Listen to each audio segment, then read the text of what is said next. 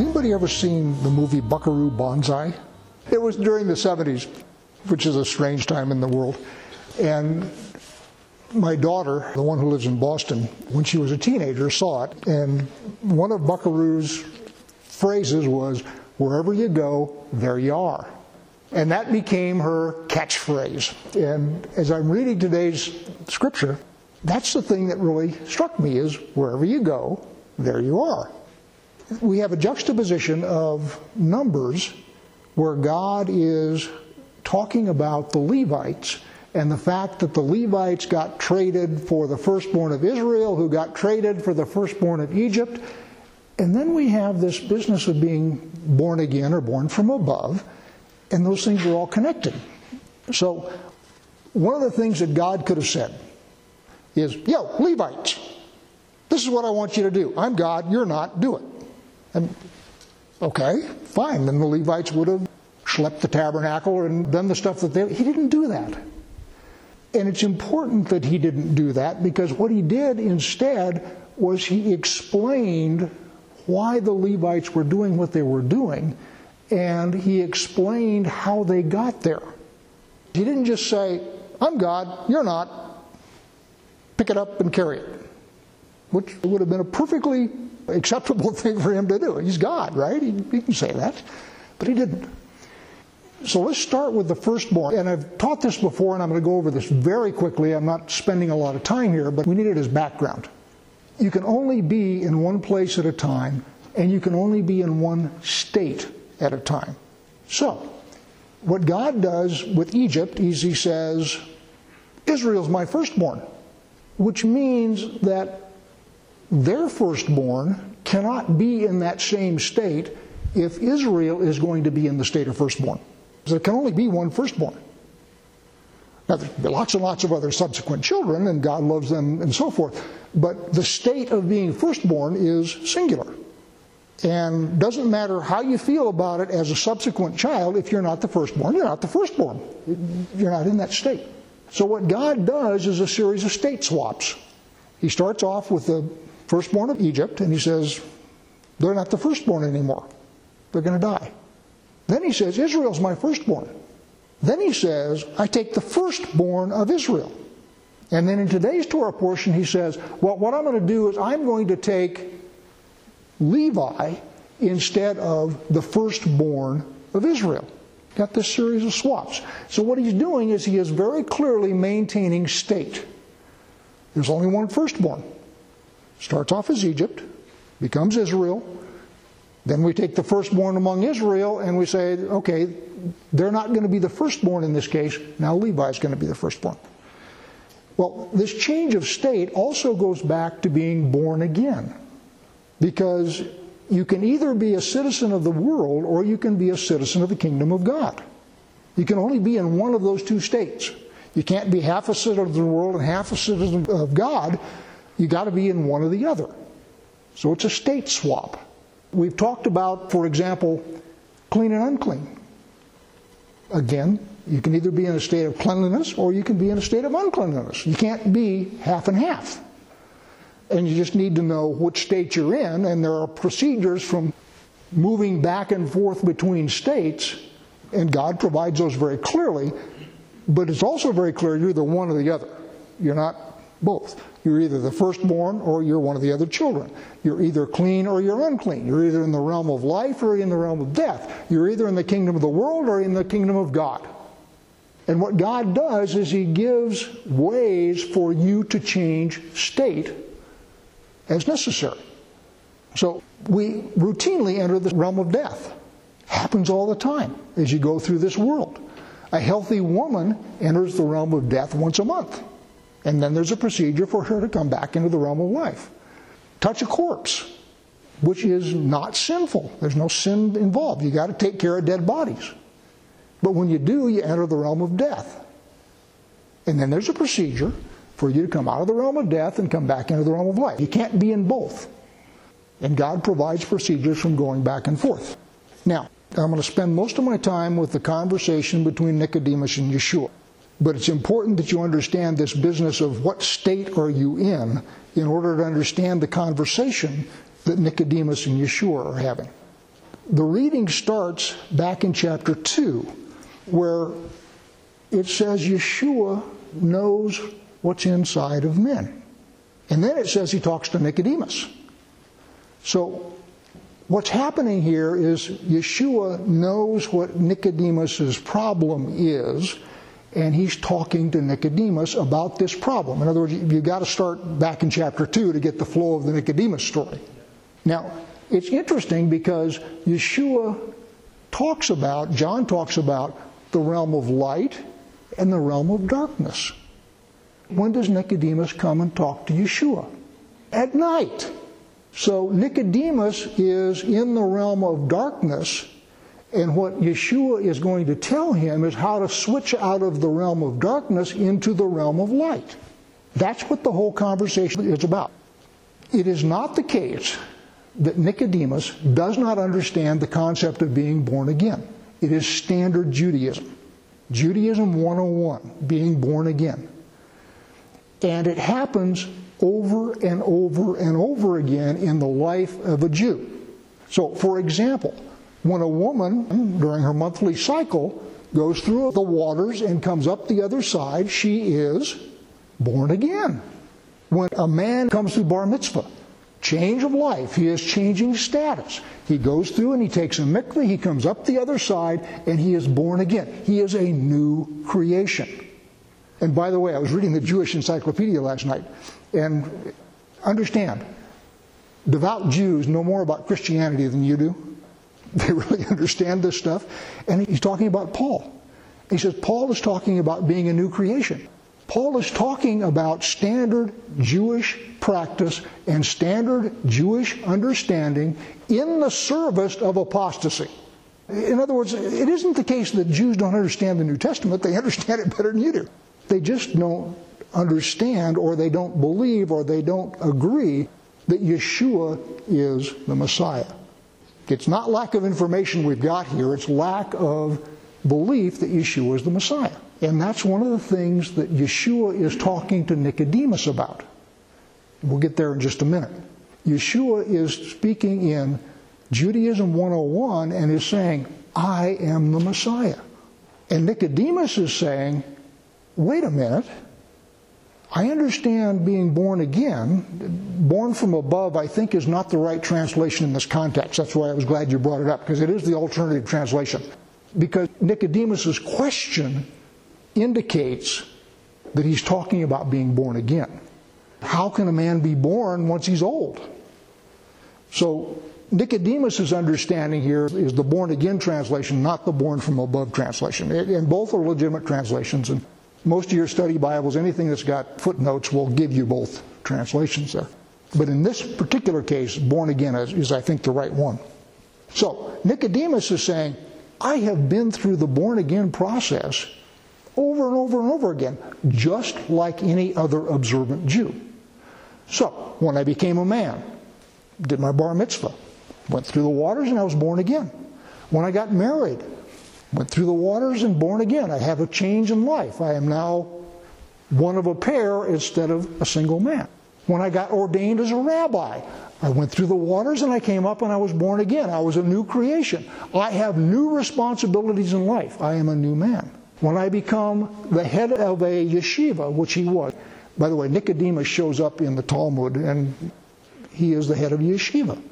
He's a teacher. That's what Yeshua says. You are a teacher of the Jews, which is to say, you are one who trains rabbis. And when I became the head of a yeshiva, I went through a mikveh, came up on the other side, and I was born again. What else is there that I am missing? That's his question. Not what does born again mean. It is, what am I missing here? Because Yeshua leads off this conversation by saying, and I will read it to you, truly, truly, I say to you, unless one is born again, he cannot see the kingdom of God.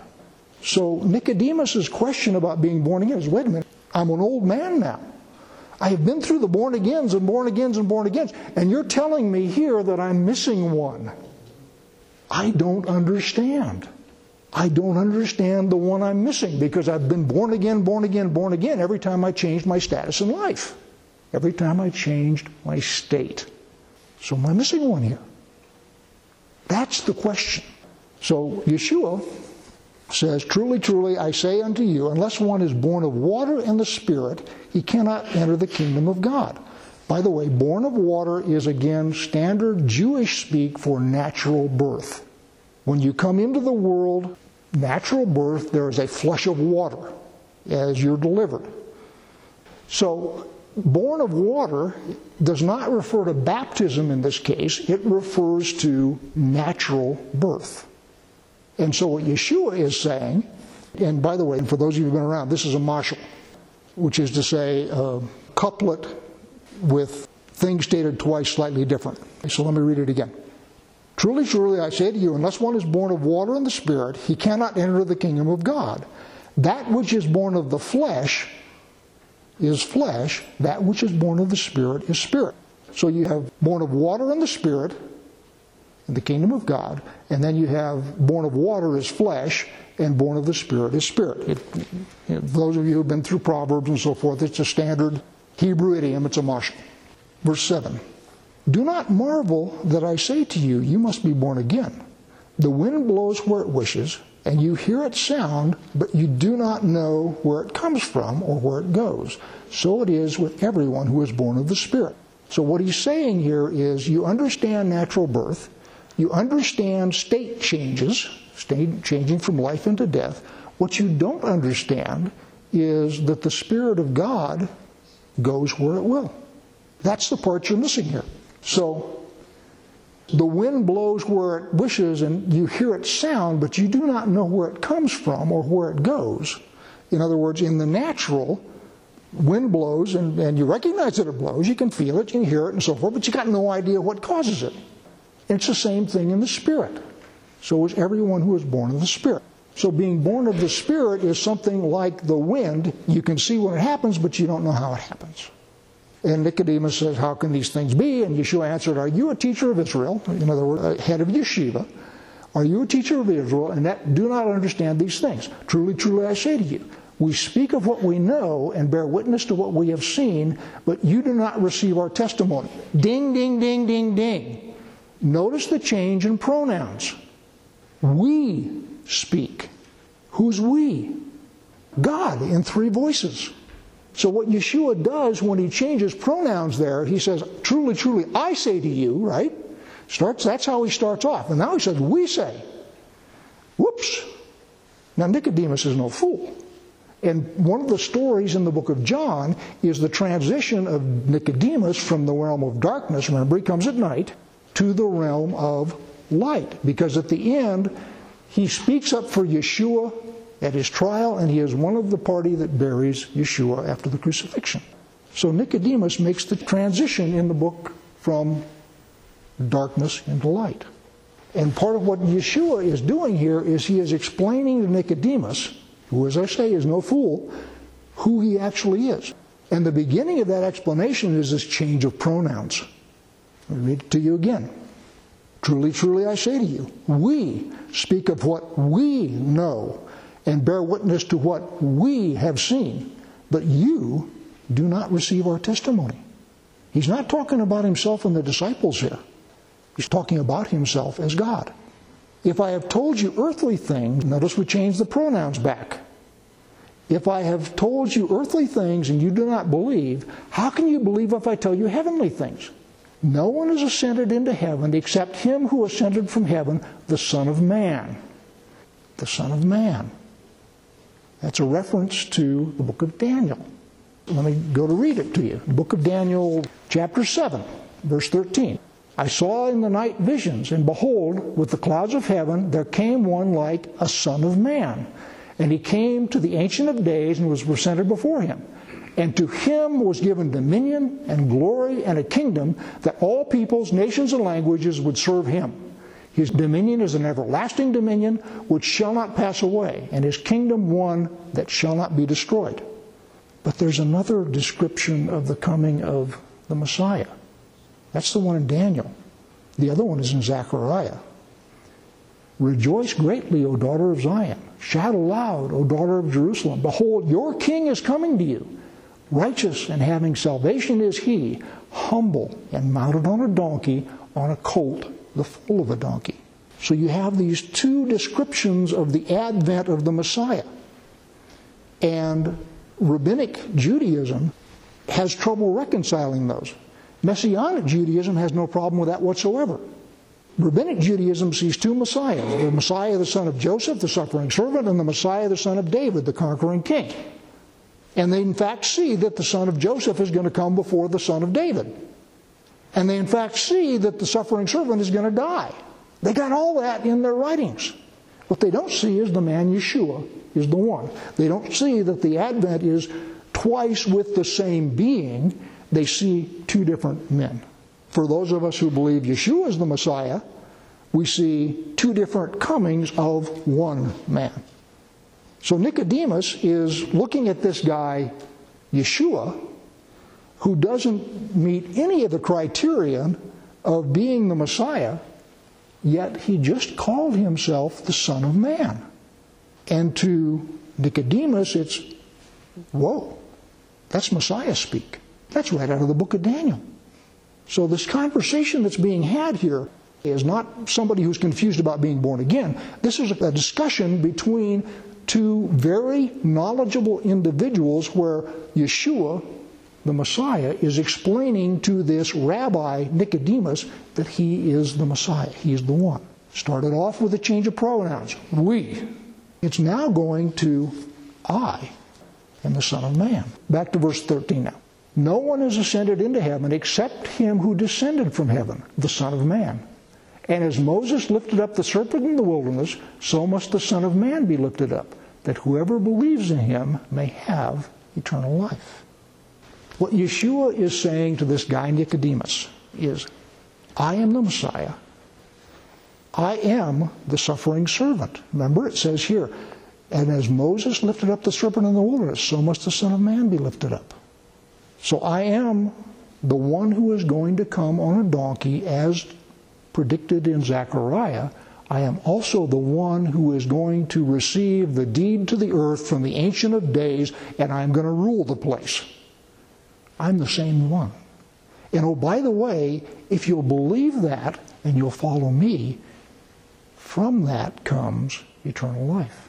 So this whole conversation is in the context of, what state are you in? Whose kingdom are you in? What realm are you in? Are you in the realm of light or are you in the realm of darkness? Remember, Nicodemus comes at night. He starts in the realm of darkness. And at the end of the book, he will be in the realm of light. Nicodemus is going to be reborn yet again. He's been reborn lots of times, but there's one more that he has to do, and he's going to do that. Everybody understand the conversation now? By the way, I got some of this insight from, I will give you a website, um, Hadavar, a Messianic website, and you can go read some of that conversation in there. Hadavar, the word, hadavar dot org. He has an article on this, and most of this I was going to say anyway, but he had a couple of insights about Nicodemus and so forth that were just excellent. So, Yeshua is going to someone who dwells in darkness. You are to go to those who dwell in darkness. That's your job.